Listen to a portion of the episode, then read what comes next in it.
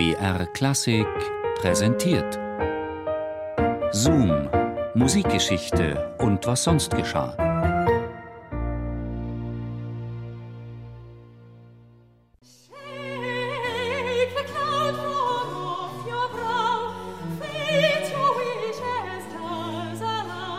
In einem Londoner Mädchenpensionat geht es seit einigen Tagen drunter und drüber. Alle Bewohnerinnen sind völlig aus dem Häuschen, weil der verhätschelte Lieblingskomponist der königlichen Familie im Pensionat seine Oper Dido und Aeneas aufführen will. Von Sonnenaufgang bis Sonnenuntergang springt darum dieser berühmte Henry Purcell mit wehender Lockenmähne durch das Haus. Mal steigt er mit langen Schritten über die Bühnenbretter, erteilt den Sängern Anweisungen, dann schlängelt er sich zwischen den Instrumenten hindurch, um jede Stimme genau zu hören.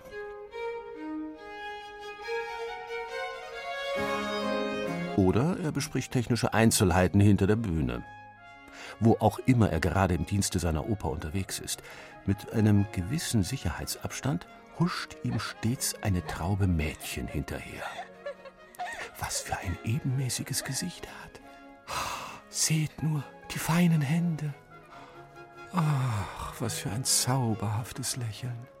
Und wie er summt, hört ihr diese Melodie? Tuscheln die Mädchen hinter Henry Purcells Rücken. Sie genießen es, dass der Londoner Star zum Greifen nahe ist, der Komponist mit dem legendären Ruf, der als i-Tüpfelchen seines Ruhmes den Spitznamen Orpheus Britannicus trägt. Und gerade als Purcell sich über die Partitur beugt, um in der Flötenstimme noch einige Änderungen vorzunehmen, werden die Mädchen Zeuginnen einer eigenwilligen Szene. Der Bühnenmeister hastet zu Purcell ans Notenpult. Henry, deine Frau sitzt im Theater. Sie wirkt etwas gereizt und schickt mich, dir auszurichten, du mögest bitte unverzüglich, jawohl, sie hat unverzüglich gesagt, zu ihr kommen. Also sofort, weil sie will nach Hause oder sowas, wispert ihr dem Komponisten zu. Purcell schaut von den Noten auf, greift sich an die Stirn und atmet tief durch. Mit geschlossenen Augen zischt Purcell, sag ihr, ich komme gleich, allerdings werde ich meine Arbeit wohl noch zu Ende bringen dürfen. Der Bühnenmeister starrt Purcell erschrocken an. Willst deine Frau doch nicht etwa warten lassen. Erst letzte Woche im Königlichen Theater hat sie sich aufgeführt wie, wie, wie von der Tarantel gestochen. Sie hat gezetert, sogar gebrüllt. Und ich habe schon befürchtet, dass sie mit einem leisen Ja, ja, ja, ja, ja unterbricht Purcell den Redeschwall des Bühnenmeisters, und dieser trollt sich verlegen, um der Purcell-Gattin die Hiobsbotschaft zu verkünden. Henry Purcell hingegen murmelt einige Schimpfworte und wendet sich wieder der Flötenstimme zu. Er kennt die Szenen seiner Gattin Frances zu Genüge. Gegen ihr aufbrausendes Temperament und die daraus folgenden bühnenreifen Szenen sind die Dramen Shakespeares regelrechte gute Nachtgeschichten.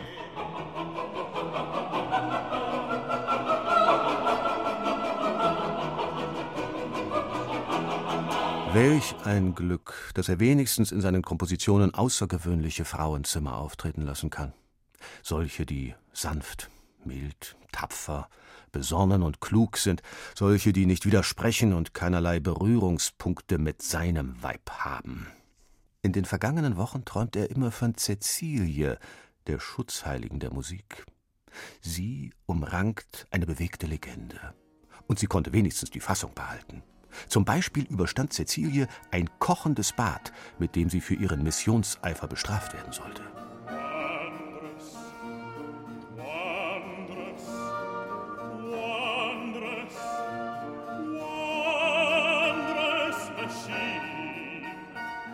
In Gedenken an die heldengleiche Römerin Cäcilie will er unbedingt eine Ode schreiben, in der er geradezu verschwenderisch mit den Instrumenten des Orchesters umgeht, in der die Blasinstrumente nicht nur Beiwerk sind, wie die Schlagsahne zum Kuchen. Nein, diese Ode soll eine wundersame Musikmaschine werden. Pauken, Querpfeife, vor allem Oboe und Gitarre braucht es dafür und dieser Cäcilie will er einen strahlenden Choral widmen. Drei Jahre nach Dido und Aeneas wird diese Ode tatsächlich aufgeführt.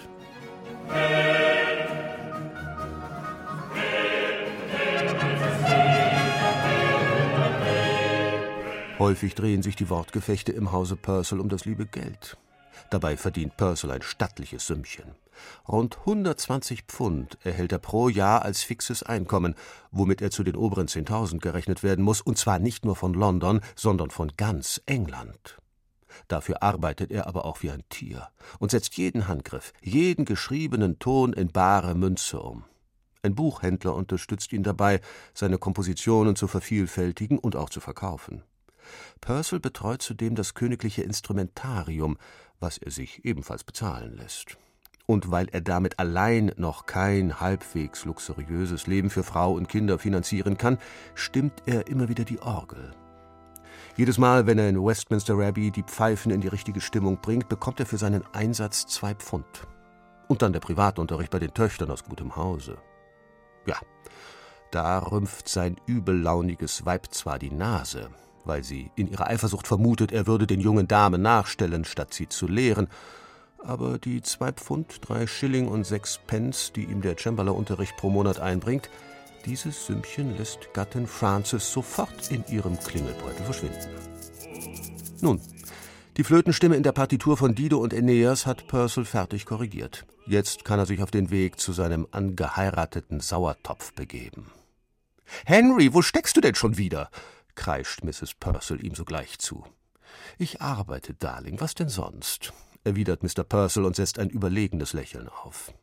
Dabei klappt er seine Ohren zu und lässt sich von den Tiraden seiner Frau berieseln, wie vom typischen Londoner Regen. Selbst wenn er im ganzen Land Orpheus Britannicus genannt wird, hat er, Henry, mit dem antiken Orpheus nicht alles gemeinsam. Denn käme seine Frau Frances in den Hades, wie Eurydike einstmals durch den Schlangenbiss, so würde er, Henry Purcell, die Qualen einer Reise in die Unterwelt gewiss nicht auf sich nehmen, um sie zu erlösen.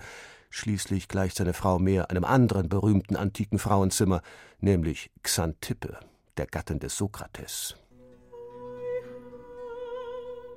Was den Hades angeht, so verbreitete sich nach dem frühen Tod von Henry Purcell, er starb im Alter von 36 Jahren, rasch folgende Geschichte. Henry Purcell soll nach einer Aufführung seiner Schauspielmusiken recht spät und recht angetrunken nach Hause gewankt sein. Da er seine Schlüssel vergessen hatte, musste er durch heftigen Lärm seine Frau aufwecken und sie um Einlass bitten, doch diese lachte nur spöttisch und ließ die Türe verschlossen, um ihm eine Lektion zu erteilen. In jener schon recht frischen Novembernacht zog sich Henry Purcell eine Lungenentzündung zu, an deren Folgen er nur kurze Zeit später verstarb.